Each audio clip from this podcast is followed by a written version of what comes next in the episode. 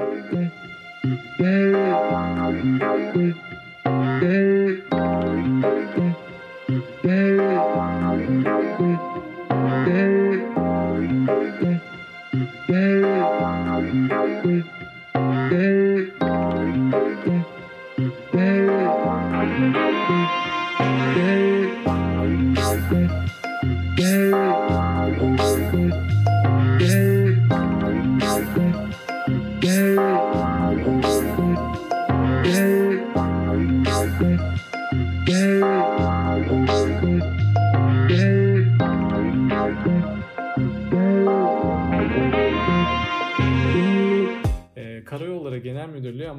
elektronik beyin almış. Bu beyin bilmem kaç memurun bilmem kaç ayda yaptığını birkaç dakikada yapıyormuş. Yalnız insanın içine bir şüphe düşüyor. Biz Allah'ın verdiği beyni kullanamazken Amerika'nın verdiğini nasıl kullanacağız bakalım. Böyle bir spot cümle var. halen de genel geçer etkileşimin ana e, kaynağı olan Mouse'un buluşçusu Douglas Engelbart e, 1968 yılında inanılmaz bir sunum gerçekleştiriyor. E, bunun adı Mother of All Demos. E, YouTube'da bunun tam videosu var. Hani halen izlerken böyle gözyaşlarımı tutamıyorum. o kadar etkilenirim yani. Kendisi o kadar mütevazi de biridir ki.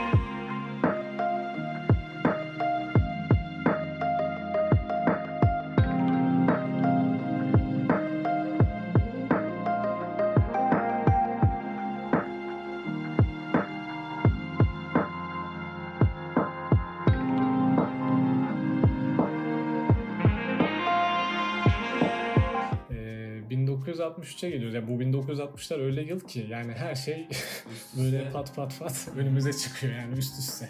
Herhalde artık o zamanın verdiği hippie kültürü de diyebiliriz. Ee, ben öyle düşünüyorum.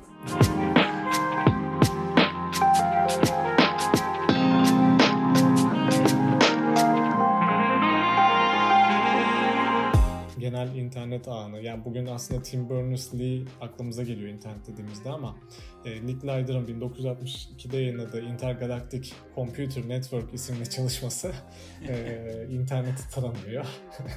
Çok da güzel havalı bir ismi var makale başlığını. Ee, yani özünde aslında Nick Leider şunu diyor yani insan aklını geliştirmek ve arttırmak var bilgisayar yardımıyla. yardımıyla. Şöyle bir şey okumuştum yakın zamanda. Enyak 10 e, yıllık ömründe tüm insanlığın o güne kadar yaptığı hesaplamalardan daha fazla hesaplama yapmış. E, böyle bir bilgi var. E, Öyle de tarihi bir not diyorsun yani. evet. Olağanüstü bir olay.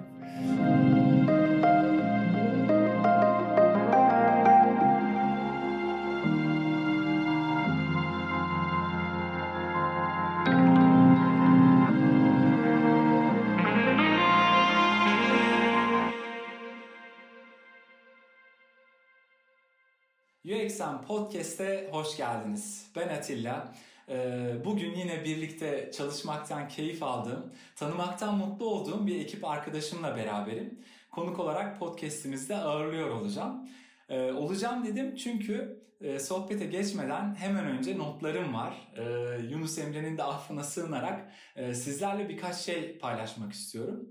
Bu 5. E, sezonumuzdu ve e, UX Minimal Podcast'in e, son bölümünde tabii şey son bölüm derken yani sezonun son bölümü demek istedim. Öncelikle başta sevgili dostum Ümit Koca'ya ki podcast'i sürdürülebilir kılmayı birlikte başarabildik. Birlikte sırtladık. Zaman zaman açıkçası moderatör koltuğunda değil de dinleyici koltuğunda o, olmanın da keyfi yani ayrı oluyor. Ben de heyecanla kendi yayınımızın yeni bölümlerini bekliyor buluyorum e, kendimi. Ve e, onun nezdinde de e, tabii ki diğer ekip arkadaşlarımla e, yani UX Minimal'in e, kıymetli ekip arkadaşlarım Bakiye, e, Gonca'ya, e, Keremcan'a, e, Gökçe ve Beylem'e destekleri için güzel bir takım olduğumuz için e, teşekkürler. Ee, bununla birlikte yine ağırladığımız, e, bizi her sezonda olduğu gibi bu sezonda da yalnız bırakmayarak, yeri geldiğinde direkt iletişim kurup, Podcast'imize katılıp paylaşımlarda bulunan, e, bilgilerini paylaşan, katkıda bulunan tüm konuklarımıza çok çok teşekkürler. Ee, bir şey daha söyleyecektim. Ha, bir de tabii biliyorsunuz bir Slack kanalımız var. Ee, şimdi bu noktada öz eleştirimi de yapıyor olayım arkadaşlar sizlerle. Ee, her ne kadar o kadar etkin olmasam da Slack kanalımızda orada e, yanlış hatırlamıyorsam 2000'e yakın e, katılımcı var, kişi var. Katkılarıyla etkileşimde bulunarak e, iletişimi koparmayan, değerli vaktini ayıran ve yine bununla birlikte podcast'imizi takip eden, hatta ve hatta şu an bizi dinlemekte olan herkese tekrar tekrar teşekkürler. Evet Yunus Emre biraz uzattım, seni beklettim ama kusura bakma. Yok, Hoş geldin. Ee, hoş bulduk. Nasılsın? Ee, çok teşekkür ederim. Sen nasılsın? Ben de iyiyim. Bu kaydı 27 Mayıs. Bir yandan da evet. gözümün ucuyla tarihe bakıyorum. Cumartesi akşamı alıyoruz. Saatimiz de 22.15'i gösteriyor. Çocukları pış pışladıktan sonra nihayet bir araya gelebildik evet. sanırım. Uzun bir gece bekliyor diyebiliriz. Öyle mi? Hadi bakalım. Evet, keyifli olabilir olacak bakalım. ama. Evet, evet keyifli olacak. Heyecanlıyız. Evet. Aynen. Şimdi heyecanlısın. Biraz da böyle samimiyet kotandan kullanarak seni biraz da, da heyecanlandırayım. Şimdi UX, UX Minimal Podcast'i dinliyordun. Yani dinliyordun derken e, yani düzenli dinliyor muydun diye, takip ediyor muydun diye bir e, düzeltim sorumu. Evet.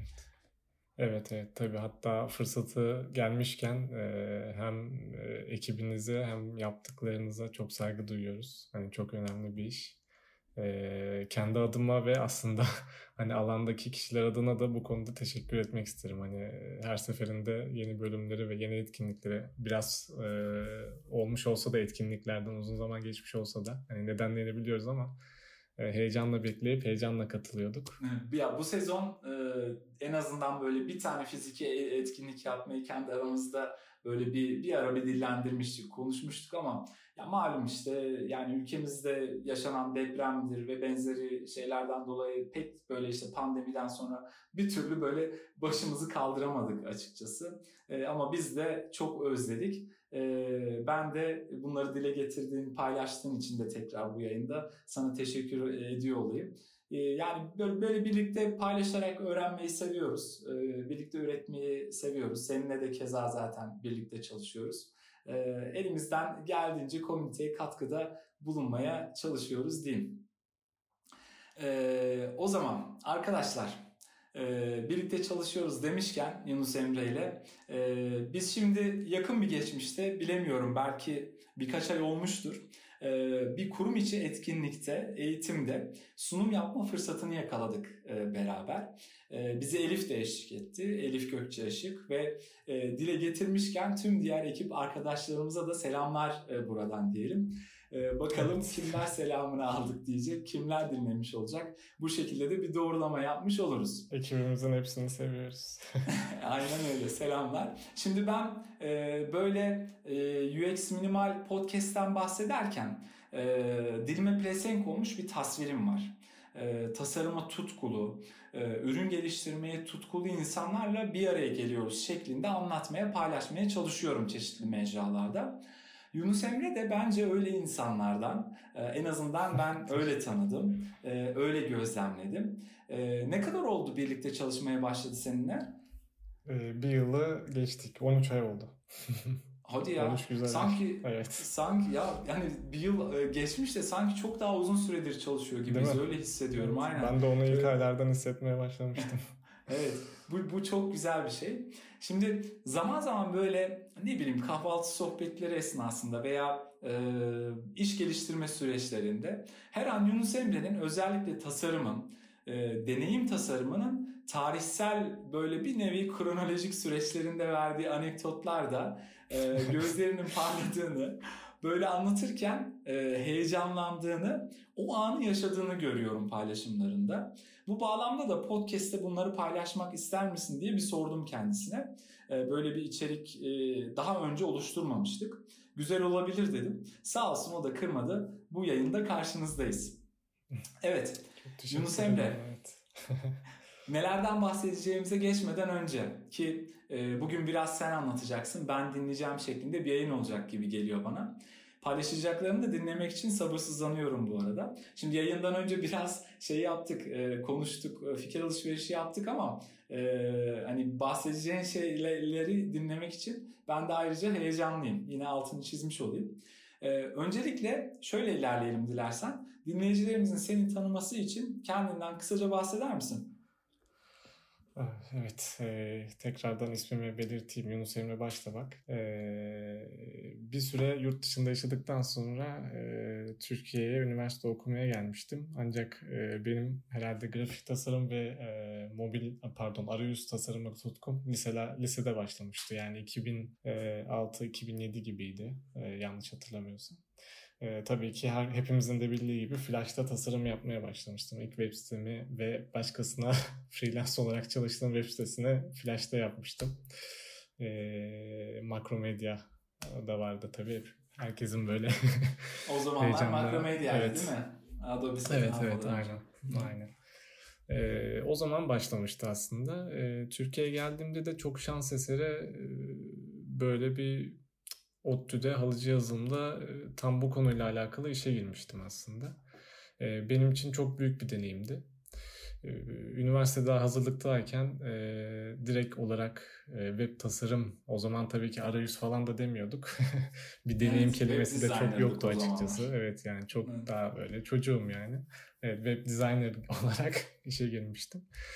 o günden bugüne de aslında iPhone'ların da çıkışıyla beni çok fazla şey heyecanlandırıyordu.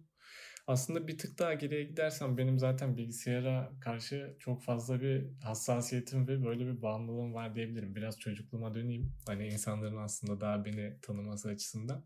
Hani daha çocukken işte hesap makinelerini böyle koltuğun arkasına geçip saatleri falan e, içini açıp inceleyip bozduğum e, günleri hatırlıyorum. E, halen yapabilirim yani halen de yapıyorum zaten böyle şeyleri. Aynısını bilgisayarlara da yapıyordum halen konuşurken heyecanlanırım.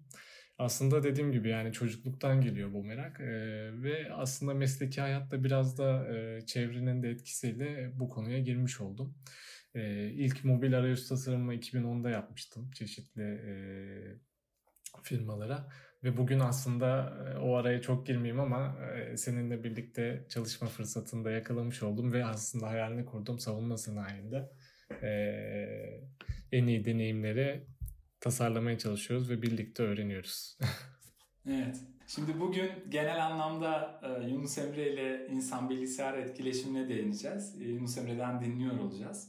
E, bu çerçevede paylaşımlarda bulunmaya çalışacağız. Hani kabaca. Kabaca demişken dilersen dinleyicilerimizi bu yayında neler bekliyor? Paylaşabilir misin senden yine rica etsem? Evet. Ya aslında biraz önce de bahsettiğim gibi e, direkt bilgisayarla başlayacağız. Bilgisayarın tarihiyle. Ama bilgisayar nasıl bilgisayar oldu, insanlar neden ihtiyaç duydu, daha sonrasında e, grafik arayüzler nasıl çıktı, e, biraz onları inceleriz diye düşünüyorum. Tabii ee, daha sonrasında evet şu an bugün hayatımızda çok e, popüler olan e, AI'ın da aslında ne kadar etkili olduğunu e, biraz inceleriz diye düşünüyorum. Bakalım. O zaman nereden başlayalım? Ee, öncelikle şunun tanımını yapalım mı? Hani e, nedir insan bilgisayar etkileşimi dediğimiz şey desem? E, bu arada bir parantez daha açayım. E, şimdi Yunus Emre'yi ben biliyorum. Başlayınca böyle tak tak tak ilerleyecek. E, bir, bir de bir nevi ben de dinleyici koltuğunda olacağım.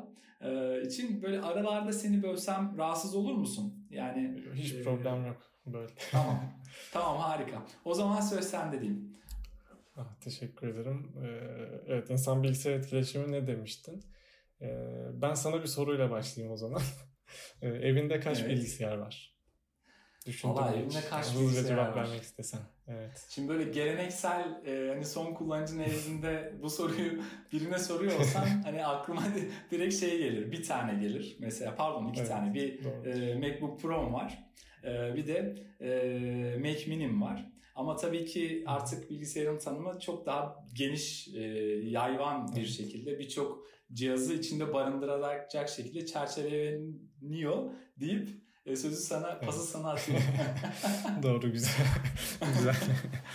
Evet yani bilgisayar dediğimizde aslında bugün e, bir kredi kartımız da bir bilgisayar, çamaşır makinesi de değil mi? E, elektrikli evet. süpürgemiz de bir bilgisayar diyebiliriz.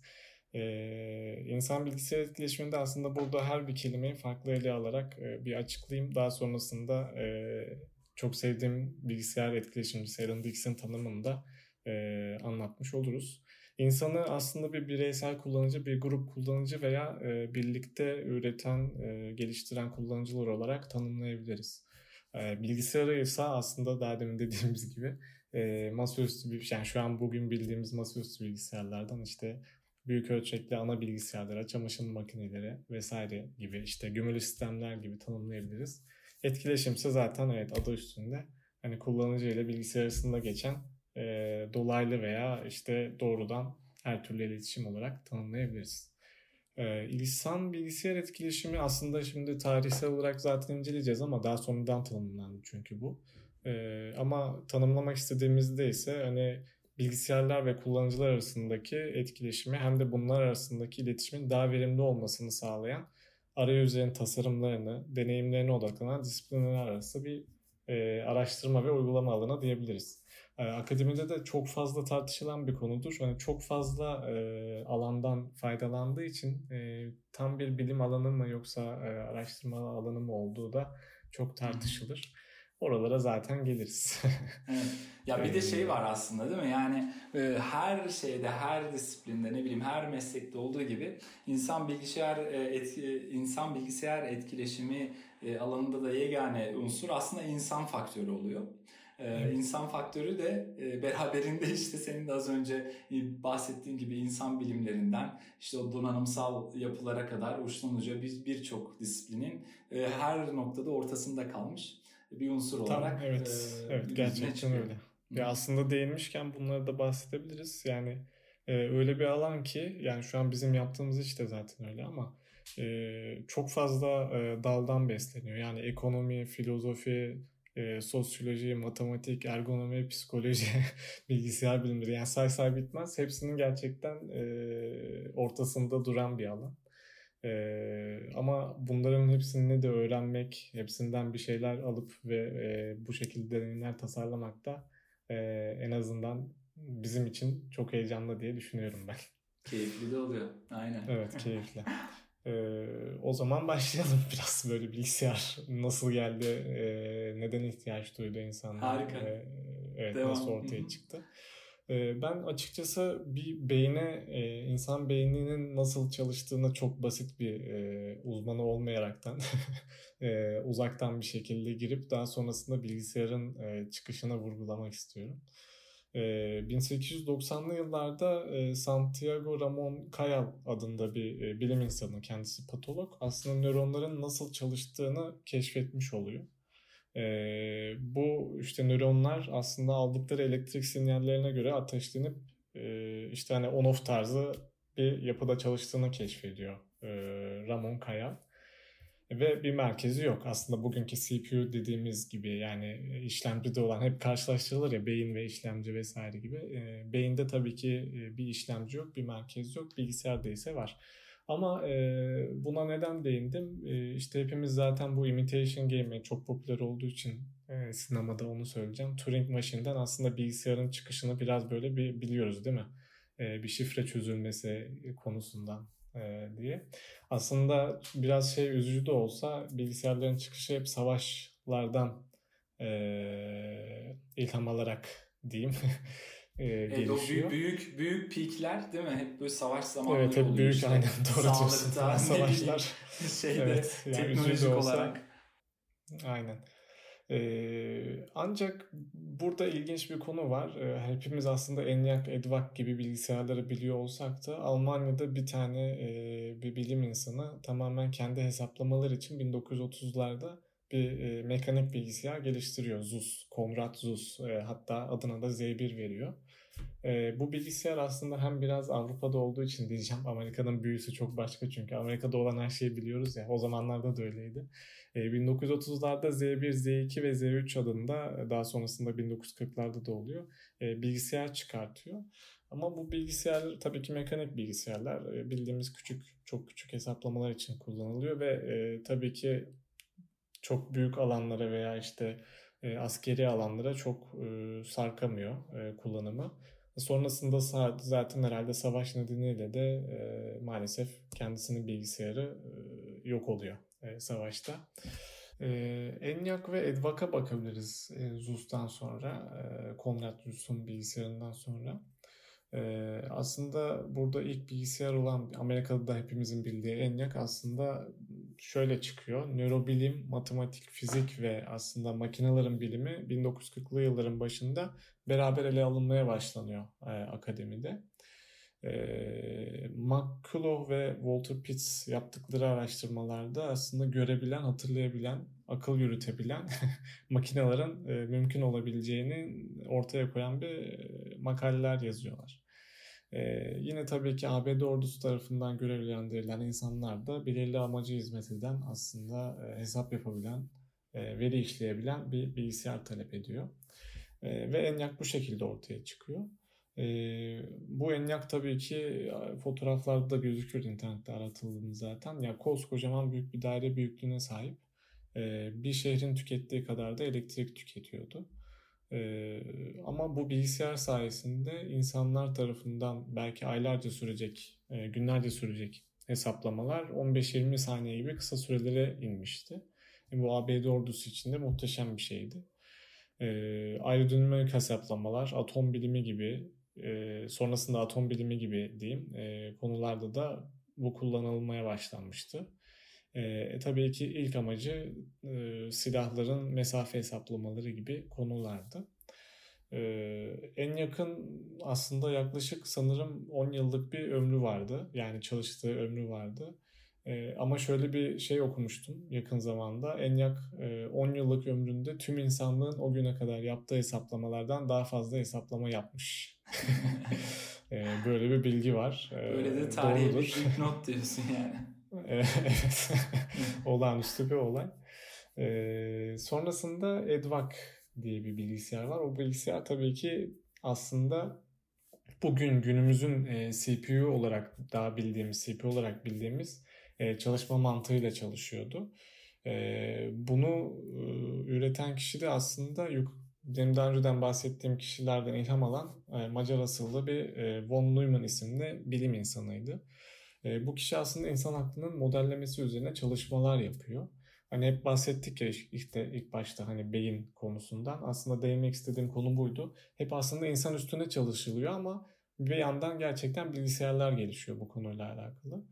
E, von Neumann ABD ordusu için bugünkü anlamıyla aslında CPU, bellek ve hafızaya sahip bir makinenin taslağını yapıyor.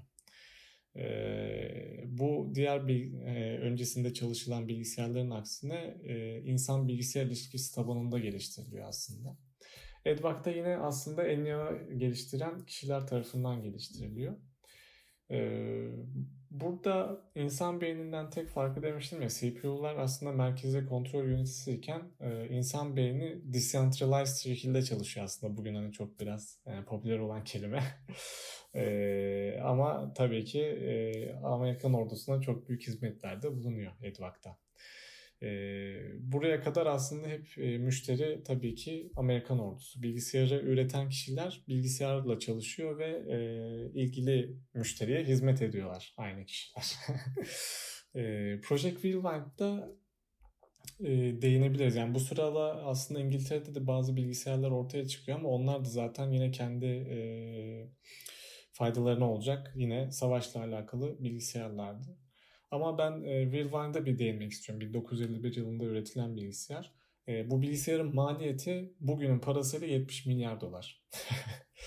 e, inanılmaz e, bir maliyeti var. E, ama ancak e, şöyle bir durum var. ABD ordusuna yine geliştiriliyor. İlk gerçek zamanlı çıktı veren bir bilgisayar. Yani e, dünyanın çeşitli bölgelerinde yer alan e, radar ve artık bilmiyorum sensörler aracılığıyla bu bilgisayara veriler iletiliyor ve karşısında oturan e, operatör tarafından da bu veriler işlenebiliyordu. E, Willwind'ın böyle önemli bir e, durumu var tarihsel olarak baktığımız zaman. E, yine Willwind'ın abisi olarak bahsedebileceğimiz bir bilgisayar da e, Sage Computer. Bu bilgisayar Willwind'ın bir gelişmişi aslında. E, operatörler tarafından aslında ilk etkileşim de burada meydana geliyor. Bir Lightgun adını verdikleri bir input cihazı tasarlanıyor 1954 yılında. E, bu Lightgun operatörün monitörde gördüğü işte uçak izleri ve diğer artık hava izlerini kontrol ederek yani işaretleyerek diğer operatöre aktarıyor ve artık e, gerekli etkileşimler sağlanıyor burada.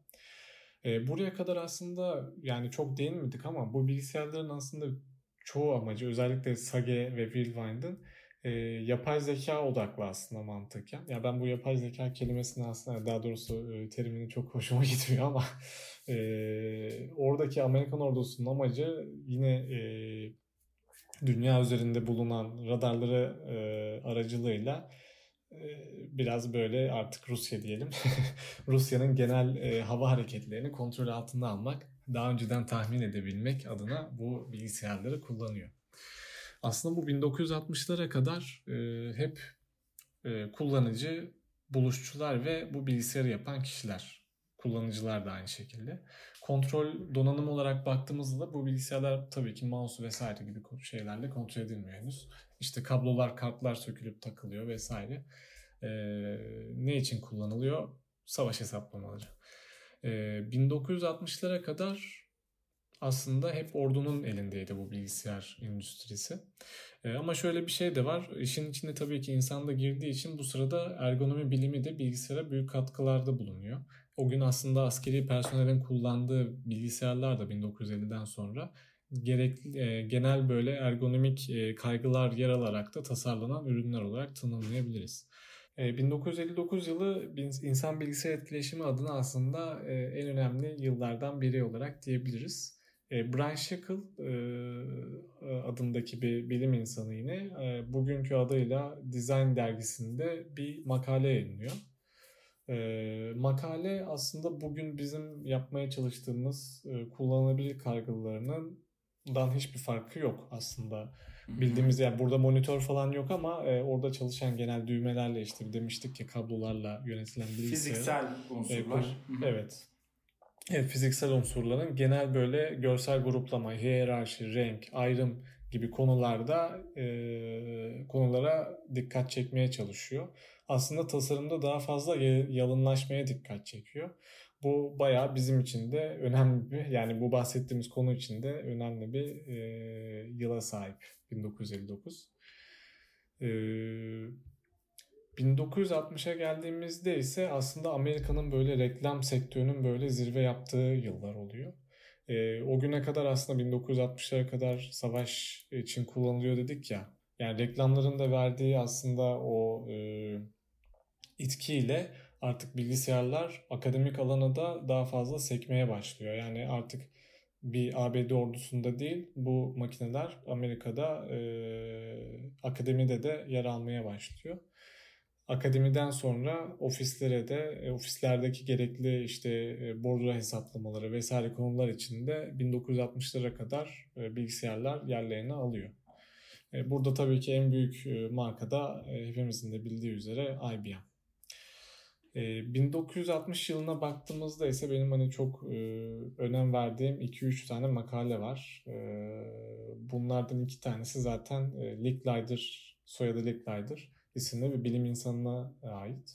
E, Man-Computer Symbiosis isimli bir makale yazıyor. Aslında bugün günümüzün insan bilgisayar arasındaki işbirliğini tanımlıyor e, makalesinde genel internet ağını yani bugün aslında Tim Berners-Lee aklımıza geliyor internet dediğimizde ama e, Nick Leider'ın 1962'de yayınladığı Intergalactic Computer Network isimli çalışması e, interneti tanımlıyor.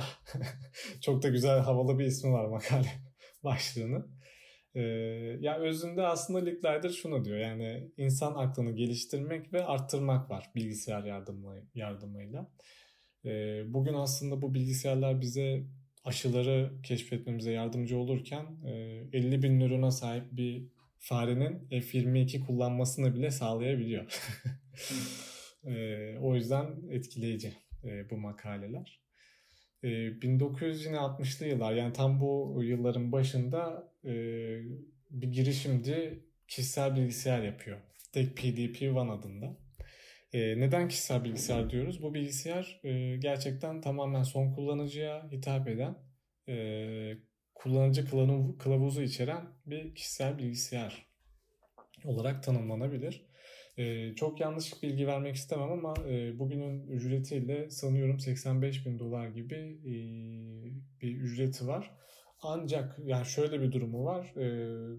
O zamanlarda bilgisayarlar o kadar pahalı ki yani milyon dolarlar işte Amerikan ordusu için bahsetti, bahsettiğimiz bilgisayarlar milyar dolarlar e, hesaba katılınca bu bilgisayar aslında ucuz sayılabilir. e, ancak yanlış hatırlamıyorsam 53 adet kadar satılıyor ve en son üretilen modelde 1969'da üretiliyor. Bu bilgisayarın aslında en büyük e, özelliği ilk e, bilgisayar oyunu da bu bilgisayarda yapılıyor. E, bu bunun amacı daha doğrusu bunun PDP-1'ın hani bize kattığı şey hack kültürünün yani o zaman aslında 1970'lerde vardır ya işte filmlerde falan da izledik. Hack kültürünün oluşmasına yardımcı oluyor. Çünkü bir kullanım kılavuzu var. Yani bunu alan kişi gerçekten kendince yazılımlar üretip e, kendi hesaplamalarını yani kendi üretkenliğini geliştirmiş olabiliyor. E, sahibinin de şöyle bir anekdotu vardı notlarıma şimdi bakıyorum gördüm de ee, şöyle diyor. Bizim bir hayalimiz var. Günümüzde bilgisayarlar kocaman, pahalı ve son tüketicinin kullanamayacağı şekilde görülüyor. Şekilde. Yani o zamanlarda evet şöyle bir şey vardı. Yani bilgisayar deyince kişisel nükleer santral gibi bir şey deniyordu. Yani kişisel bilgisayar öyle korkutuyordu insanları e, bu terim. E, ama kendisi de böyle bir şey diyor. Yani bilgisayarlar heyecan verici, eğlenceli bir ürün ve tüm insanlık bu makineyle etkileşim kurmalı diyor. E, PDB bana üreten kişi. E, bu da beni heyecanlandıran konulardandır. E, 1963'e geliyoruz. Yani bu 1960'lar öyle yıl ki yani her şey böyle pat pat pat önümüze çıkıyor yani üst üste. Herhalde artık o zamanın verdiği hippie kültürü de diyebiliriz. E, ben öyle düşünüyorum. E, 1963'te de yine bir bilim insanı Ivan Sutherland e, ilk etkileşim demeyeceğim çünkü o Sage ile aslında e, karşı, karıştırılabilir ancak ee, şöyle bir şey var yani ilk etkileşim dediğimizde Sage'de şeyde personel operatör daha doğrusu ekrandaki bir nesneyi e, işaretleyip başka bir operatöre aktarıyordu. Evan Sutherland bunu daha ileriye taşıdı. Elindeki bir e, kalemle ekranda direkt olarak manipülasyon yapmış yapabiliyordu. E, bu o zamanın e, o zaman için inanılmaz bir şeydi. E, kullanıcı bir kare, yuvarlak vesaire gibi şekiller çizip bunu kaydedip e, geri alabiliyor. Daha sonra işine devam edebiliyordu. Ve bu aslında yavaş yavaş etkileşim tasarımının da ortaya çıkmasına yardımcı olan bir gelişmeydi. 1963'teki ee, bu Sutherland'ın büyük buluşundan sonra e, aslında akademide de e, hani bahsettik ya etkileşim tasarımı diye. Akademide de yavaş yavaş e, bunun bir farkındalığı ortaya çıkmaya başlıyor. Yani 1959'dan aslında 65'lere kadar bu Shackle'ın yayınladığı makaleden sonra bir durağanlık söz konusu ancak hani Sutherland'ın o demosu bahsettiğim demosu insanlarda farklı bir etki yaratıyor. Aslında bilgisayarda daha farklı yani nasıl desem sadece akademiye değil bu sefer daha son kullanıcıya da e, yardımcı olacak, üretkenliklerine yardımcı olacak e, şeyin farkındalığına varıyor aslında akademi. 65 sonrası da birçok makale yayınlanmaya başlıyor. 1965 sonrasında Douglas Engelbart aslında bugün e, kullandığımız yani halen de genel geçer etkileşimin ana e, kaynağı olan Mouse'un buluşçusu Douglas Engelbart e, 1968 yılında inanılmaz bir sunum gerçekleştiriyor. E, bunun adı Mother of All Demos. E, YouTube'da bunun tam videosu var. Hani halen izlerken böyle gözyaşlarımı tutamıyorum. o kadar etkilenirim yani. Kendisi o kadar mütevazi de biridir ki. E, sunum şöyle oluyor. E, kendisi yanlış hatırlamıyorsam ya evinde ya da e, enstitüde bir salonda Çalışma arkadaşları da konferans salonunda. E, birlikte üretkenlikle alakalı bir e, çalışma gerçekleştiriyorlar. Önünde sanki şöyle hayal edebiliriz. E, Word dosyaları açık. E, bir arkadaşı şekil çiziyor. Hepsi aynı dosyada çalışıyor bu arada. Bir arkadaşı kendince bir liste yapıyor. Ee, öbürü geliyor o listeyi değiştiriyor falan ve e, mouse cursor'ı var yani mouse imleci var e, ekranda ve en olağanüstü konu da burada birbirleriyle videolu ol, ol, konuşuyorlar yani bu e, demoda e, çalışanlar. E, aslında bugün hepimizin yapmaya çalıştığı şey değil mi Atilla? Aynen öyle. Halen belki yapmıyoruz değil mi birçoğumuz? Collaboration, birlikte eş zamanlı olarak çalışma. Hı hı. Evet 1968'de böyle bir e, demo gerçekleştiriliyor. Douglas Engelbart aynı aslında tam e, biraz önce bahsettiğimiz Lick Lider'ın e, görüşlerini savunan birisi. Aynı vizyona sahipler. E, Engelbart aslında bugün yavaş yavaş hayatımıza giren e, bilgisayarın tanımını şöyle yapıyor. Yani diyor ki yani kişisel bilgisayar değil de e, biz evimizde şöyle elimizde daha doğrusu evimizde veya elimizde e, terminallerimiz olacak. Ana bilgisayara bağlı olacağız ve hep birlikte çalışacağız e, amacıyla aslında bilgisayarı üretmeye çalışıyor. E, o demoda da gerçekten bir grafik arayüz var kendilerince yaptıkları. E, bu vizyon gerçekten zamanın çok ilerisinde. E, ancak e, teknolojik olarak bu söylemler maalesef desteklenemiyor. Yani ekibi gerçekten çok iyi. E, bugün mesela stream oyunlar var. İşte insanlar montajını video montaj yapmak için veya 3D e, render almak için çok güçlü bir bilgisayara ihtiyacı yok. İnternetten e, bir yani. aslında şeye bağlanıyor değil mi? Hı hı. Evet yani aslında bu vizyona sahip birisi ve bunu yapmaya çalışıyor kendi e, enstitüsünde. Eseray'dı galiba yanlış bilgilendirmeyeyim. E, bu vizyon çalışma arkadaşlarını biraz rahatsız ediyor galiba. Yani çok ileri gidemeyeceğiz diyorlar. Ve e, Xerox'un inanılmaz bütçeyle kurduğu e, yani o ekip Xerox'un çok inanılmaz bütçeyle kurduğu Park Enstitüsü'ne e, transfer oluyorlar. E, bu sırada 1968'de aslında bir tane de çok güzel bir sinema filmi çıkıyor. Bunu vurgulamak istiyorum. Space, Space Odyssey 2001. E, Kubrick'in filmi. Evet değil mi? E, Arthur C. Clarke'ın yazdığı. Aslında burada HAL 9000 isimli bir e, yapay zeka ya daha doğrusu yapay demeyeyim de gerçekten zekaya sahip bir bilgisayar var. Ee, aslında Arthur C. Clarke da bu kitabını yazarken e, daha sonrasında Kubrick bu filmi çekmeden önce aslında Licklider'ın e, ve Douglas Engelbart gibi kişilerin aslında vizyondan e, vizyondan yola çıkarak bu e, kitabı yazıyor Arthur C. Clarke. E, ancak hani bunu halen yani günümüzdeki o bilgisayara halen erişmeye çalışıyoruz aslında.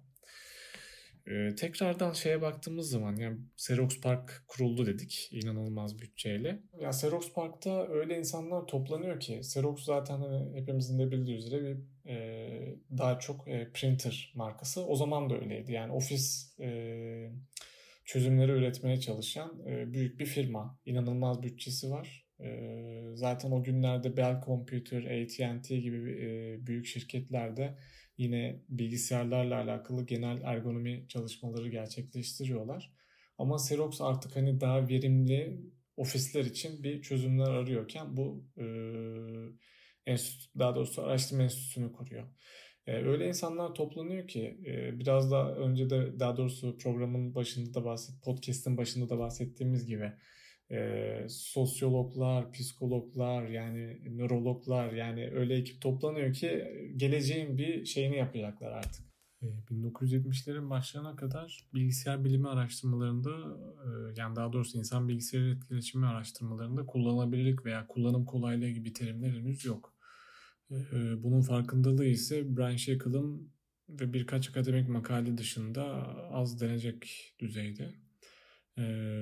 Bazı araştırma grupları, enstitüler ve bazı önde gelen şirketler ise bu konuları biraz psikoloji ve yazılım psikolojisi gibi terimler üzerinden inceliyorlar. 1971'de IBM çalışanı olan Robert Miller kullanım kolaylığı terimini ortaya atıyor. Ease of use terimini ortaya atıyor. Robert Miller bilgisayar kullanan insanların performans analizlerini, insanların bilgiyi nasıl işlediğini, görev analizi ve kullanıcı görev mimarisi gibi konularını inceliyor aslında. Ee, özellikle 68-71 arasında birkaç makalesine baktığımızda yazılımın kullanıcıya verdiği geri bildirimler, hata mesajları, aslında bildiğimiz feedbackler e, gibi konularda bayağı prensipler ve örnekler ortaya koyuyor. E, baktığımızda bu bu koyduğu prensipler günümüzde halen geçerlerini de koruyor. Daha sonrasında işte Bennett, Norman gibi kişiler de zaten e, Brian Shackle hatta e, Miller'ın e, bu makalesinden yararlanıyorlar e, kullanılabilirliği tanımlarken. E, buradaki asıl konu aslında Miller'ın e, insanların bilgiyi nasıl işlediğini, hafızaların kullanımı gibi konuların konuları araştırmış olması. E, yine aynı makalede e, learnability yani öğrenilebilirlik, işte hatırlanabilirlik gibi konular da işleniyor. Bir yazılım tasarımının nasıl olması gerektiğini, yani bir değerlendirme süreci, e, test süreci, daha sonra tekrardan tasarlanma süreci gibi e, konuları da işliyor. E, bu tabii ki grafik arayüzler üzerinden değil aslında command line interface'ler üzerinden. Ben okuduğumda bayağı şaşırmıştım. Yani aslında bayağı bildiğimiz iteratif tasarımın e, tanımlamalarını yapıyor. E, David Canfield Smith 1975 yılında bir doktora tezi yazıyor ve ikon terimini ortaya atıyor aslında. E, amacı bu doktora tezinde son kullanıcıların e, yazılımı kullanabilmesi aslında ama görsel destekli kullanabilmesi. Çalışmasında o kadar şeyden yararlanıyor ki yani e, sanat kuramcısı ve algı psikoloğu Arnha, Arnheim'den bile yararlanıyor. Yani e, inanılmaz bir araştırma. Halen ben geri dönüp okuyorum ve gerçekten faydalanıyorum. Hani çalışmalarımda, araştırmalarımda veya günlük tasarladığımız deneyimlerde kendisi aslında algılanabilir, öğrenilebilir ve alışılabilir bir e, grafik arayüzünün e, temellerini orada atıyor. Ve aslında ilk kullanıcı araştırmasını da bu doktora tezinde yapılıyor. Yani bilgisayarlarda o güne kadar aslında hiçbir zaman kullanıcı testi vesaire yapılmadı. Çünkü hep kullanıcılar demiştik ki işte buluşçular vesaireydi. Tam ofislere girdi ama sürekli uzmanlar yani bu, bu konunun uzmanları e, bilgisayarları kullanıyordu. Niş bir kesim aslında. E, Kapalı bir e, evet, kutu gibi niş, aynen doğru diyorsun. E, insanlara aslında diyor ki yani baktığımız zaman Rönesans resimlerinin ne kadar detaylı değil mi yani bugün bile belki gözümüzle görmediğimiz detayları insanların yüzünde, dağlarda, gökyüzünde görüyoruz. Ee, o gün insanlar o yaptığı tez araştırmasında insanlara şey soruyor. Ee, örneğin yani tepe diyor ve veya baraj diyor aklınızda ne oluşuyor lütfen çizer misiniz diyor. Ee, insanlar tabii ki aslında bugün bildiğimiz ikonları çiziyor değil mi? Dağ veya tepeden dendiğinde değil mi böyle bir evet stilize edilmiş çok basit yalın ee, aslında insanların e, zihninde oluşan bir ufak bir sembol ve buradan aslında ikonlar çıkıyor. E, Xerox Park demiştik. e, tabii ki Canfield Smith de Xerox Park'a katılıyor bu muhteşem araştırmasıyla. Ee, Xerox Park'ta da aslında dünyanın ilk grafik arayüzü ortaya çıkmış oluyor. Bu ta ta e, diye doktora böyle. tezinin de yardımıyla. evet. Ee, tabii burada psikologlar işte çok önde gelen bilgisayar bilim uzmanları e, inanılmaz araştırmalar yapıyor. Yani bu Canfield'ın araştırmasının zaten asıl ana objesi metafor e, desktop hani biz diyoruz ya masaüstü işletim sistemi işte masa üstüne attım vesaire. E, masaüstü konusu da zaten oradan geliyor. Xerox'un amacı ne? İşte ofisteki verimliliği arttırmak ya. Evet. E, desktop konusu da e, Xerox'un ofisteki e, metaforları kullanarak işte kağıtlar, folderlar, işte çöp, çöp kutusu sepeti. gibi terimler. evet çöp sepeti. Aslında Buradan günlük, çıkıyor. günlük pratiğinde olan şeylerin imgesel imgesel olarak evet. hani dijital bir arayüzde kullanırken insan zihninde de neyi canlandırdığını çok böyle bir sumut bir geçiş. Hı hı. Hı hı. Evet çok muhteşem. Burada en hoşuma giden e, Bill Mogrich'in Designing Interactions kitabında görmüştüm. Ee, çalışan kişiler bir desktop metaforunu bildiğimiz aslında peçeteye çiziyorlar. ee, önlerinde bir, bir masa var işte e, kağıtlar çizmişler vesaire e, dosya çizmişler kütüphane çizmişler çekmeceler var ve bunu grafik arayüze daha doğrusu bilgisayardaki o zamanki artık çok işlem gücü de o zaman demek ki yeterliymiş ki bunu yapabilmişler e, onu aktarmaya çalışıyorlar. Tüm bunları ee, böyle Xerox'un... podcast'in çok pardon böldüm. Tüm bunları böyle podcast'in e, böyle meraklılarına e, erişebilmeleri için açıklama kısmına ekliyor oluruz birlikte. Evet, evet. E, kesinlikle çok faydalı olacaktır. E, Xerox tabii ki bu zaten bazı dinleyicilerimizin, meraklı dinleyicilerimizin bildiğini e, e, varsayıyorum. E, Xerox'un bir şeyi kaçırdığını düşünüyorum. E, çok fazla ofis konusuna odaklandıkları için aslında son kullanıcıyı biraz yani son kullanıcı dediğimiz nedir? İşte öğrenci, öğretmen, sanatçı, ya aslında sokaktaki herhangi biri diyebiliriz. Yani onların belki ihtiyaçlarını gözden kaçırdıkları için ortaya çıkardıkları arayüz tamamen aslında ofisteki işlerle alakalı olduğundan e, ticari başarıya çok yakalayamıyorlar. Evet genelde ee, B2B'de ama... ta- takılmışlar aslında değil mi? B2C'yi evet, orada biraz aslında. takılı kalıyorlar. Hı-hı. Evet. Ee, yine sanıyorum 1979'lu yılların artık herhalde sonlarında e, tabii Steve Jobs ve ekibi e, Xerox'ların arayüzünü incelemeye gidiyorlar. E, incelediklerinde zaten orada bir mouse var. Douglas Engelbart'ın mouse'u var o Xerox Park'ta da tabii ki. E, ve grafik arayüz var. E, Steve Jobs ve yanındaki e, çalışanlar e, bu grafik arayüzden inanılmaz etkileniyorlar. Tabii ki Jobs'un e, inanılmaz marketing zekası e, Apple'ın bugünkü grafik arayüzlerini ortaya çıkarmış oluyor. E, tabii Apple 1979'da Apple çalışanları diyelim hani Xerox Park'taki o arayüzü gördükten sonra e, Steve Jobs'ın da kızının adını verdi, kızının adını verdi. Apple Lisa grafik arayüzünü e, tasarlamış oluyorlar. Burada aslında kullanıcıların bütün yani psikolojik işte bilişsel yani bütün bilim dallarıyla birlikte inceleyerek e, ortaya çıkan arayüzler. Ama bunun tabii ki tamamen kaynağı Xerox Park. Yani ilk kullanıcı araştırmaları, bütün her şey de Xerox Park'ta gerçekleşiyor ve bütün Apple çalışanları da aslında buradan örnek alarak o grafik arayüzü gerçekleştiriyorlar.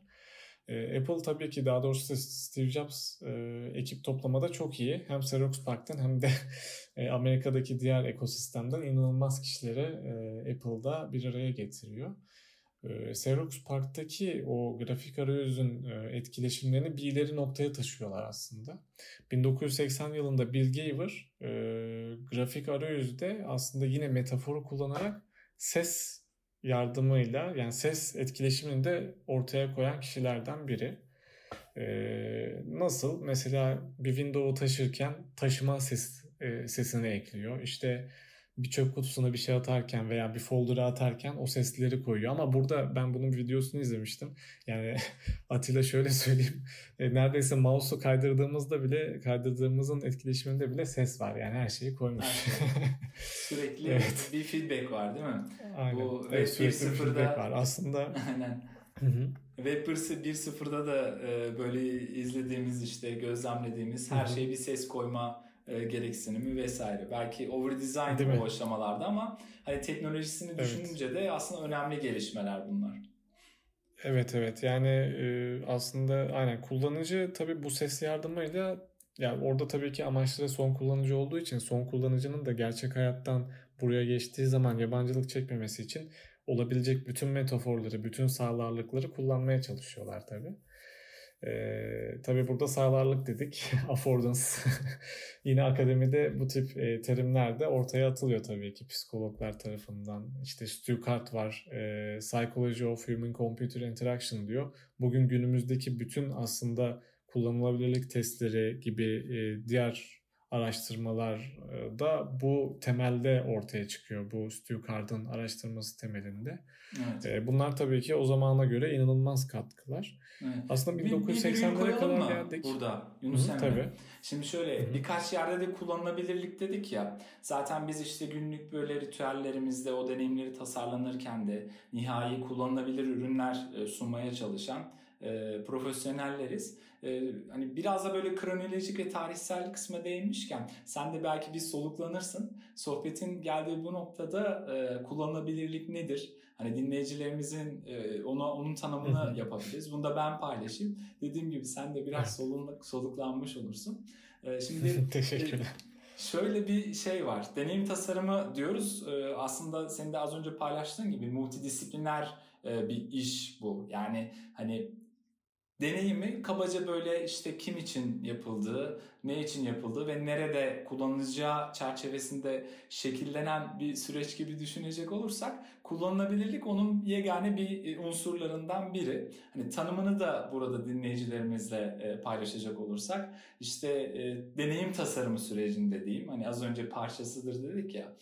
Kullanıcıların bir ürün veya hizmetle verimli bir şekilde girdikleri etkileşimin sonucunda o hedeflerine, amacına rahatça ulaşabilmesi ve bu durumdan da memnun kalması şeklinde kısaca açıklayabiliriz deyip e, parantezi kapatıp evet. sözü sana vermiş olayım. e, Atilla sağ ol. E, pası aldım. E, 1980'lerde kalmıştık. Tekrar bu kullanılabilirliğin temelliğin, temeline inelim derim.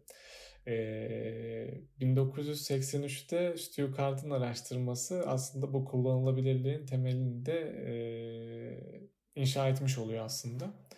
Onlar da farkındalar. Yani bir ticari kaygı var evet e, ve iyi bir deneyim ve arayüz tasarlamanın insanı iyi anlamayla başladığının farkındalar ve bilişsel bilimdeki gelişmelerden de yararlanıyorlar bu çalışmalarda. E, insanların çevrelerindeki dünyayı nasıl algıladıkları, bilgileri nasıl depolayıp işledikleri, sorunları hangi hızda ve performans ile çözdüklerini formüle etmeye çalışıyorlar bu araştırmada. E, ve bu çalışmalar halen bugün aslında geçerliliğini koruyor. Yani temelini bu Stu Card'ın e, Psychology of Human Computer Interaction e, kitabı ve araştırması sağlıyor diyebiliriz.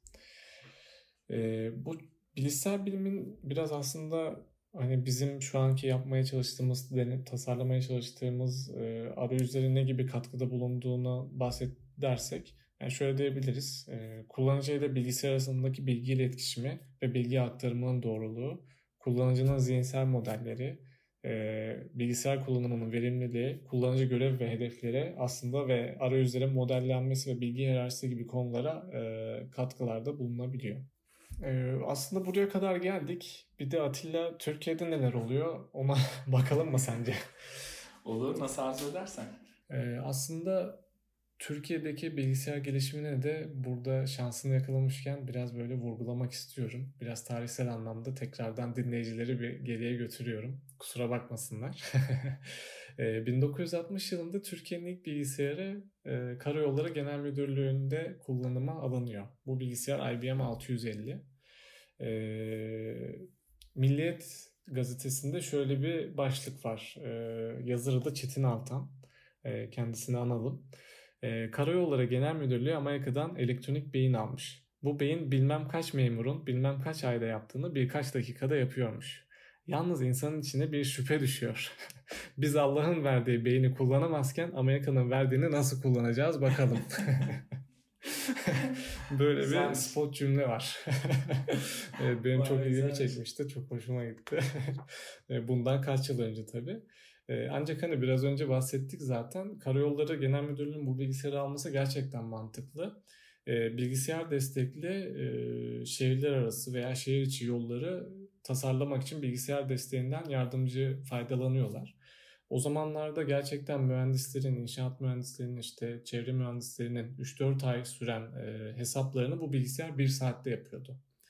Hatta e, yanlış hatırlamıyorsam bilgisayar destekli ilk Türkiye'nin bilgisayar destekli ilk karayolu Ankara Sivrihisar yolu. e, böyle bir bilgi vardı.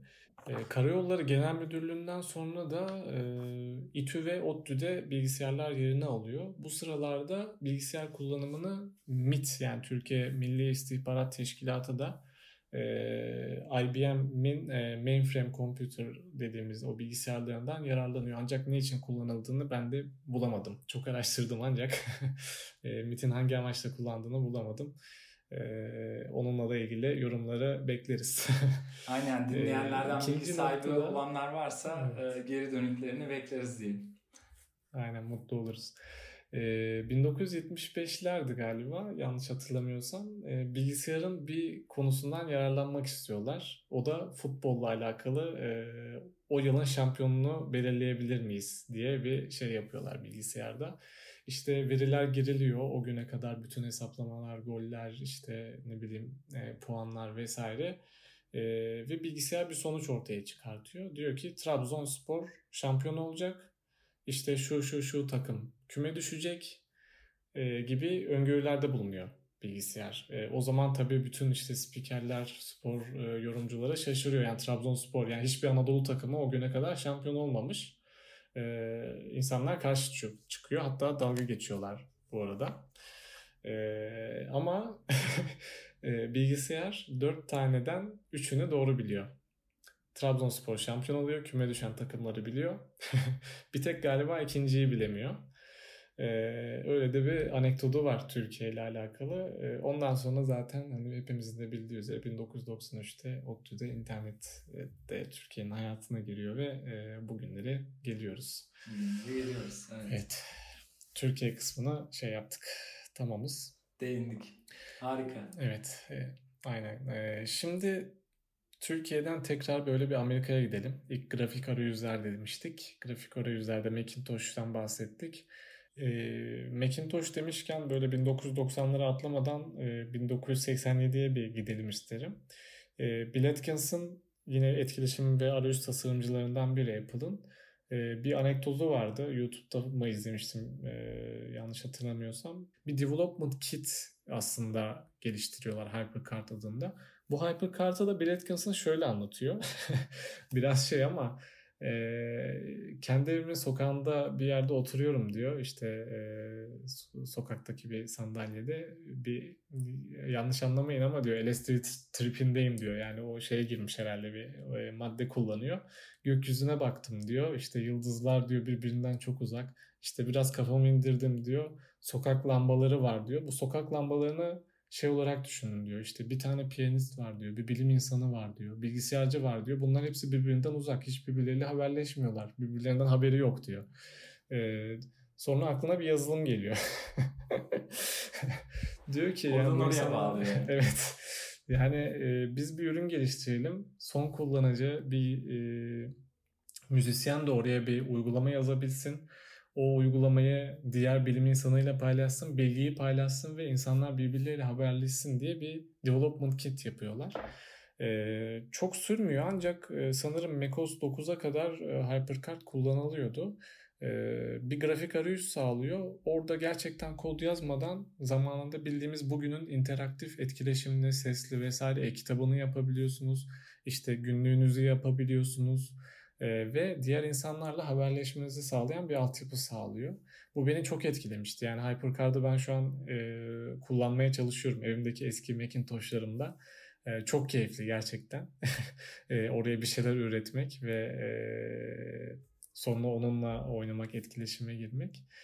E, Ars Technica'da HyperCard'ın geliştirilmesiyle alakalı Ars Technica web sitesinde çok e, faydalı bir yazı var. Onu e, dinleyicilerimize öneririm hani ilgilerini çektiyse.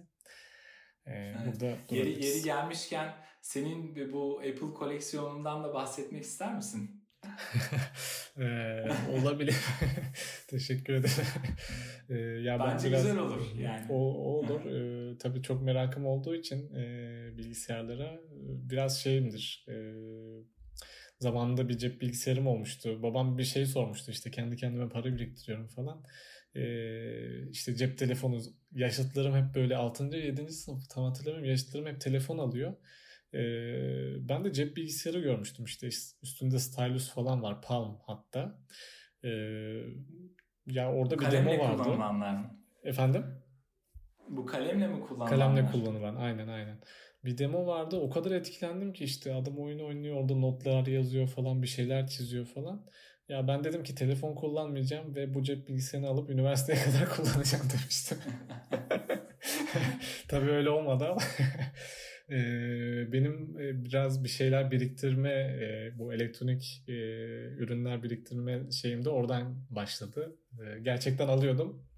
Günlük hayatımda kullanmayı bıraksam bile biriktirmeye başlamıştım. Apple'ı da yavaş yavaş tabii ki aldığım Apple'ları çok satmayarak biriktirmeye başladım. Daha sonrasında işte Türkiye'de çeşitli yerlerde satılan böyle ilan sitelerinde bulduğum Apple ürünlerini toplamaya başlamıştım. Ee, ilk iPhone hariç iPhone 2G'nin orijinal hiç bulamadım maalesef. İlk iPhone hariç iPhone serileri işte e, Macintosh'un e, maalesef e, Mac 128K yok ancak Macintosh klasik var. 98 iMac'imiz var. 2002 iMac'imiz var. Biraz böyle değer li olabilecek ürünleri toplamaya çalışıyorum. Özellikle böyle faturasıyla falan satanları bulmaya çalışıyorum. Ee, onların da çalışan versiyonu. Evet ya bu şey için çok şanslı oluyor benim için. Ee, o zamanın aslında işletim sistemlerini de deneyimlemiş oluyorum ve çok büyük katkısı oluyor bugün günlük hayatımdaki e, çalışma hayatıma. Hı hı. E, hatta macOS 8'deki işte e, geçici folder yapısı, işte Windows'un küçülme interaction'ları e, aslında bugün neden kullanılmıyor bazen şaşırıyorum. Belki onu da bir gün e, farklı bir konuda değiniriz Atilla. Hatta videolar evet. bu tip konulara. Ol, olabilir. Evet. Olabilir. Yalnız bir parantez açayım. Şimdi şeyi paylaştın ya işte küçükken para biriktirip e, Palm PC'ye işte geçme e, gayretini. Şu anda örüntü devam ediyor bence. E, en son şeyin mi muhabbetini yapıyorduk? E, iPad'e geçmeye çalışıyordun değil mi? Bilgisayarı bırakıp her şey iPad'de Ya evet mesela. ya ben onu bayağıdır deniyorum ama Apple'a kızgınız o konuda. Olmuyor yani. Olmadı çünkü daha. Evet. Neyse bakalım göreceğiz. Tamam. Harikasın abi. Bence çok güzel şeyler bunlar. Hani bir işin hani derler ya böyle gustosu olmak hep böyle imrendiğim özelliklerdir insanlara karşı. Umarım böyle devam eder yani süreç.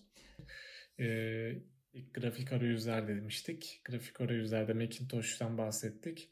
Ee, ve son kullanıcılardan bahsettik. Burada benim en çok hoşuma giden e, sanatçılar ve tabii ki diğer son kullanıcılar bu artık e, üretkenliğin farkına vardıkları için e, ilk bilgisayar destekli e, tasarımın, sanat üretiminin de öncülerinden Muriel Cooper isimli e, kadın sanatçı bilgisayar destekli e, tasarımlar üretmeye başlıyor ve tabii ki sanat dünyası da artık bilgisayarla bir şeyler üretebileceğinin farkına varıyorlar. Tekrar buradan akademiye baktığımızda zaman da insanlar artık hani bu etkileşim tasarımı, ergonomi, işte kullanılabilirlik tam o zaman e, kelime olarak geçmese de e, akademide inanılmaz bir patlama yaşanıyor.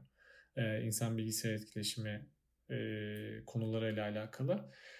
Bugün de hepimizin tabii ki bildiği Don Norman Apple'da çalışmaya devam ediyor. E, 1991 yılında Apple'daki insan bilgisayar etkileşimi yani aslında Human Interface Design grubuydu galiba yanlış hatırlamıyorsam çalışmalarından evet. şöyle bahsediyor. Artık biz e, bunun adına e, buradaki çalışmalar adına kullanıcı deneyimi çalışmaları diye bahsedeceğiz dedikten sonra hayatımıza aslında user experience terimi girmiş oluyor. İlk terim aslında Galiba bu terim 1991 yılında. Evet. Hı, evet.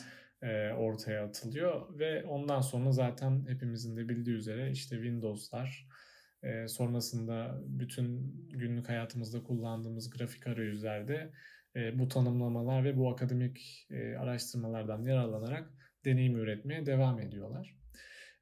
Ben aslında yine burada Xerox Park'tan biraz şey yaptık hani ticari başarısı yakalayamadık ama e, Xerox Park aslında şu an çok adını söyleyemediğim e, ubiquitous bilgisayar terimini de ortaya atıyor. Yani bugün aslında IoT dediğimiz işte sensörler, her yerde bulunabilen bilgisayarlar ya bunun bütün çalışmaları Xerox Park'ta yapılıyor aslında aklımıza gelmeyecek ve ileride belki kullanacağımız bütün şeyler e, bu Xerox'un araştırma enstitüsünde ön çalışmaları gerçekleştiriliyor.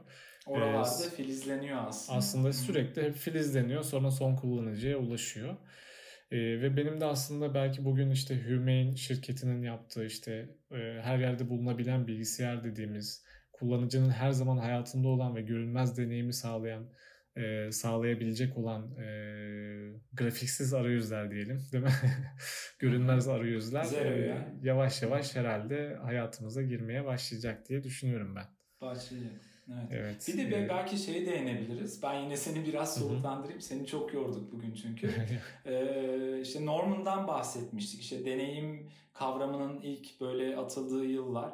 Belki hani ivme kazandı bu, bu internetin e, hızlıca yayıldığı ve işte ne bileyim iPhone'un çıkmasıyla birlikte de e, mobilitenin hayatımıza girdiği noktalara da böyle bir kabaca değinelim dilersen. E, hatta ve hatta şeyden bahsetmek lazım. İşte e, bir problem çözme yaklaşımı olarak e, tasarım odaklı düşünme e, işte evet. özellikle hani biz deneyim tasarımcıları olarak deneyim tasarımı her ne kadar şu an böyle e, dijital ürünlerinin işte yazılımların e, erişilebilirliğinin kolaylığından dolayı genellikle böyle e, software development, yazılım üretim süreçleriyle ilişkilendirilmiş olsa da aslında senin de az önce paylaştığın gibi birçok farklı disiplin e, tasarım odaklı düşünme yöntemi gibi e, bir problem çözme yaklaşımı olarak tasarım odaklı düşünme e, yöntemini kullanarak e, ben de tarihleri çok böyle senin kadar şey yapamıyorum, iyi e, tutamıyorum aklımda ama sanırım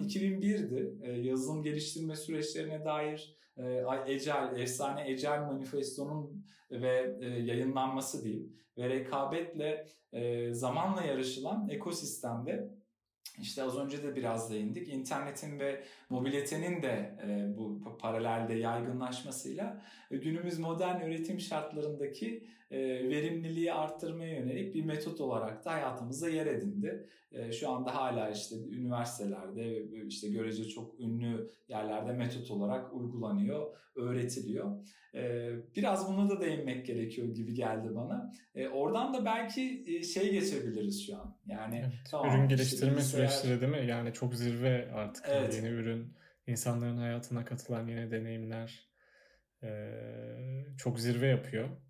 Hatta iPod'u iPod'u da bunlardan biri olarak görebiliriz diye düşünüyorum. iPod'un da ortaya çıkışını biraz ben birkaç bir şey okumuştum. Ondan bahsetmek Hı-hı. isterim. Tabii ki. Apple'ın yine çalışanları kendi üreticilerini gezerlerken işte Toshiba'ya gidiyorlar. Toshiba diyor ki yani ben şöyle bir hard disk yaptım küçük. İşte bilgisayar hard disklerini biliyorsunuz hani 3.5 inçlik hard diskler büyüktür. Hani büyük kasalarda çalışıyor. İşte Toshiba yanlış hatırlamıyorsam Tony Fadell falan var. Diyor ki Tony Fadell'a işte ya ben böyle bir disk geliştirdim ama ne yapacağımı bilmiyorum yani. Hani işte laptoplarda kullanılabilir vesaire falan gibi bir şeyler daha laptoplar küçük olabilir falan diyorlar hani bu diskle falan. E, Tony Fadell'ın tabii ki hepsi tabii senin dediğin gibi yani tasarım odaklı düşünen insanlar sürekli ürün geliştirmeye yönelik e, daha yatkın insanlar oldukları için e, Amerika'ya döndüklerinde e, aslında bir MP3 çalar olabileceğini o küçücük hard diskin e, çalışmasını yapıyorlar ve aslında ki o aslında Johnny Ive'ın da tabii ki e, büyük katkısıyla o Clickwell ile iPod tasarımı ortaya çıkmış oluyor. E, aslında Clickwell demişken de muhteşem bir deneyim sunuyordu değil mi? E, o iPod. Çok yani, sezgisel böyle değil mi? Efsane. Evet. Yani Steve Jobs'ın rahmetlinin sunumu. Hı hı. Evet yani onu çevirirken çıkardığı ses, o arayüzdeki hareket hepsi bir doğanın bir ritmi gibi yani gerçekten ve o yüzden insanlar hep sürekli tanıdık, bilinir geliyor böyle şeyler ve o yüzden bu ürünler başarılı oluyor aslında. Ne dersin? Hı hı. Evet kesinlikle katılıyorum dediğine. Zaten böyle e, Apple bilmiyorum yani sonuçta bir, bir nevi köklü de bir firma diyebiliriz. Hani günümüzdeki evet. teknolojik gelişmeleri veya teknoloji firmalarını düşündüğümüzde ve hep de böyle bilmiyorum bir, bir bakıma Apple'ın başarısı da hep böyle vaka olarak da bahsedilir ya Apple e, firma olarak. E, olan o halihazırda var olan noktaları birleştirip daha deneyimi iyileştirerek e, sunan bir yapıyla da genelde farkı yaratmış oluyor. İşte bunu çok böyle basit mesela ilk e, aşamada aklıma gelen e, işte iPhone'lardaki widget özelliğinin bir veya son bir iki e, işletim sistemi güncellemesinde mi hayatımıza girmişti. Hı hı. E, tam ondan emin olamadım ama yani baktığın zaman o deneyimi o donanımla birlikte de işte kullanıcıda son kullanıcıda yansıyan e, özelliklerini de çok iyi böyle harmanlayıp evet. aslında olan bir şey değil mi? Ya her zaman yani, ilki yapmıyorlar ama pişirip yapıyorlar. Aha. En olmuş şekilde en iyi deneyimi sağlayarak yaptıkları için başarılı oluyorlar değil mi? Evet, aynen öyle. Lafı oraya getirecektim. Sen çok daha iyi toparladın benden. Teşekkürler. Şimdi buradan o zaman nereye bağlayalım? ChatGPT'lere girelim mi? Yapay zeka vesaire. Hı? Ee, evet, nasıl bağlayabiliriz? Ya şöyle bağlayalım. Ben istersen biraz şey alayım. Olur. Mikrofonu alayım. Tamam. Seni yine dinlendirmiş oluruz. Şimdi e, tabii bir şu an hype oldu ama hani sen e, az önce anekdotlarda da şeylerde de tarihsel süre, süreçlerde de bahsettin. Yani hep böyle bir e, bilgisayarı bir şeylerde kullanma e, işte onu kullanarak gördüğünde de e, ya aslında bu benim yerime geçsin işte mantığıyla ilerliyor. Yani teknoloji biraz hep öyle ilerliyor ya. Ee, yani tamam bilgisayar belli bir seviyeye geldi ama ya bakıyorsun bugün otonom araçlar aslında şoförün yerine geçmeye çalışıyor değil mi? Hani öyle bir mantık var. E şimdi bilgisayar da bir noktada e, yani nasıl söylesem hani o komutlarla yani şöyle diyeyim. Şimdi mesela veriyi bilgisayara aktarıyoruz. Önce topluyoruz tabii. Sonra veriyi bilgisayara aktarıp o verileri çeşitli programlarla, e, ara bilimlerle e, insanın daha etkin kullandığı dönemleri de böyle sanki yavaş yavaş geride bırakmaya da başladık artık. Yani büyük veri ve yapay zeka ile buluşup e, kendi kendine öğrenebilen ve yorumlayabilen bu algoritmalar sayesinde oyunun kuralları da e, değiştiği zamanlardan geçmeye başladık gibi geliyor bana bir noktada. Yani bayağı biraz araştırma yani gerçekten... ve üretme şeklimiz değişmeye başladı değil mi? Sanırım bir bakıma e, yapay zekaya doğru soru sorabilenler ki burada sonuca ulaşabilmek amacıyla sorular çok değerli oluyor. Hatta farkı yaratmak bir nevi soruları sorma kalitesinden geçiyor. Ee, soruyu sorduk ardından alınan cevapları birbirleriyle birleştirmek önemli oluyor değil mi? Hani evet. onu e, şey yapmak, doğru e, özümsemek hani insana düşen e, ve yapay zekanın şu anki günümüzde geldiği noktada önemli bir unsur da bu. Tabii ki analitik ve de yaratıcı düşünebilmek önemli. Her senin de az önce değindiğin o noktaları birleştirme muhabbetleri var ya işte Steve Jobs'ın gidip Xerox'a işte oradan bir şey görmesi veya bir kişinin bir diski üretmesi küçük olması ama işte ne yapacağını bilebilmesi, bilememesi gibi şeyler. Bu bağlamda aslında noktaları birleştirebilmek babında hayal etmek ve her konuda olduğu gibi de harekete geçebilmek. Yani elindeki olan o veriyle ne yapacağını bilebilmek bu yapay zekadan alınmış bir veri dahi olsa harekete geçebilenler yapay zekanın da iyice gelişmesiyle bu yeni, yeni dönemin e, ki ben bunu yıkıcı inovasyon olarak şu an e, eğer yanılmıyorsam e, düşünüyorum, tasvir ediyorum. Şahsi fikrim bu. Bu yeni dönemi sahipleniyor olacaklar gibi duruyor. E, Birçok ürün ve hizmet e, hızlıca entegre etmeye de başladı. İşte biz de keza mesela Adobe'yi kullanıyoruz. O, onun Firefly diye bir özelliği var. İşte ChatGPT zaten artık bilmeyen yok. Hızlıca işte bilmem en tane kullanma barajına bilmem kaç günde geldi vesaire vesaire. Yani insan makine, insan e, bilgisayar etkileşiminden toparlayacak olursam bilmiyorum sen ne kadar katılacaksın buluyorum ama hı hı. insan bilgisayar işbirliğine doğru da ilerliyor gibiyiz. Evet. Ee, yani dersin? Ya evet çok güzel konuya değindin. Aslında bahsettiğimiz işte Licklider, Douglas Engelbart'ın 1960'lardaki bu öngörüleri bugün gerçekleşmeye başlıyor ee, yeni yeni. Ya, evet onlar zamanda tabii ki akademik araştırmalar veya işte ordular belki bunu daha önceden kullanıyordu. Belki 40-50 yıl önceden kullanıyordu. Ancak son tüketiciye bu şekilde gelmesi gayet heyecanlandırıcı. Yanlış yani bu son zamanlarda okumuştum. ChatGPT bugüne kadar en çok en hızlı, en çok kullanıcı ulaşılan ulaşan dijital ürün olarak e, adını yazdırmış. Tarihe yani yazıldı. evet aynen. aynen. Yani Facebook hmm. gibi yani Facebook'u vesaire geçmiş. o olağanüstü bir başarı. Biraz ben bu konuda şey yapıyorum hani Douglas Engelbart da biraz böyle insan zekasını arttırmaya yönelik daha çok konuya bahsediyor. Bazı bugün günümüzde insanlar çok hızlı hype oluyor işte onun hükmetmesini istiyorlar işte bizim yerimize karar vermesini istiyorlar vesaire. Ben biraz bu yapay zekayı bizim kopilotumuz olarak e, çalışmasını böyle daha böyle hoşuma gidiyor öyle söyleyeyim. hani bir rally pilotlarını zaten biliyoruz. E, yanlarında bir kopilot var. O kopilot inanılmaz yönlendirici. E, o bir hata yaparsa pilot da hata yapıyor. E, ama onun doğru yönlendirmesiyle de sonuca ulaşıyorlar. Ben biraz bu AI'yı aslında öyle görüyorum. Biz hükmedelim ama kopilotumuz olsun. Böylelikle daha büyük başarılara, daha insanlık içinde daha önemli buluşlara bulacağımıza eminim. Evet. Buradan da Brain Machine interface'e bağlayalım derim ben. Madem bu kadar şeye geldik. Ama bir parantez açayım. bir parantez açayım. Bir dipnot. Ee, UXM Podcast'in bir önceki bölümü yapay zeka ve tasarım hakkındaydı. Ee, Ümit'in kaydetti. İlgililere de duyurulur şeklinde yeri gelmişken paylaşmış olayım. Şimdi e, hani hükmetmek, e, yardımcı olmak kavramları vesaire bazı şeyler işin hani görece magazinel kısımları da var ama e, aslında bir noktada hani teknolojide paralelde ilerliyor ya buna paralel işte ya daha doğrusu yapay zekaya paralel e, BMI yani e, beyin makine arayüzü diyeyim hani Türkçesi bağlamında yine hype böyle me, şey dünya basınına yansımış e, Neuralink gibi projeler diyeyim. E, Neuralink doğru mu tasvir ettim bilmiyorum ama şu an e, bir yandan da öyle projeler var aslında değil mi?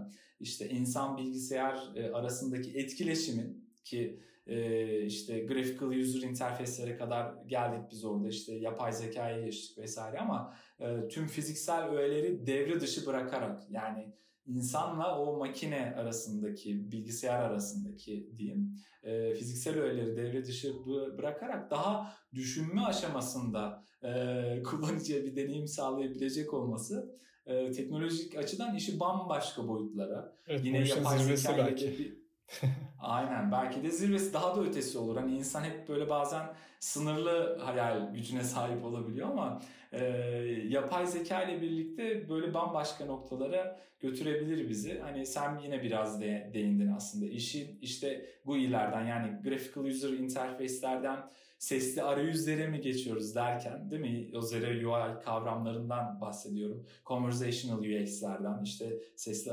asistanlar vesaire bu gibi teknolojilerin paralelde gelişiyor olması yani BMI anlamında e, işin bir profesyonel olarak bende heyecan uyandırırken e, bir bakıma da merakla e, beklemenin yanında işte buraları böyle vurgulayarak söyleyeyim etik ve güvenlik gibi unsurları evet. da düşündürmüyor değil.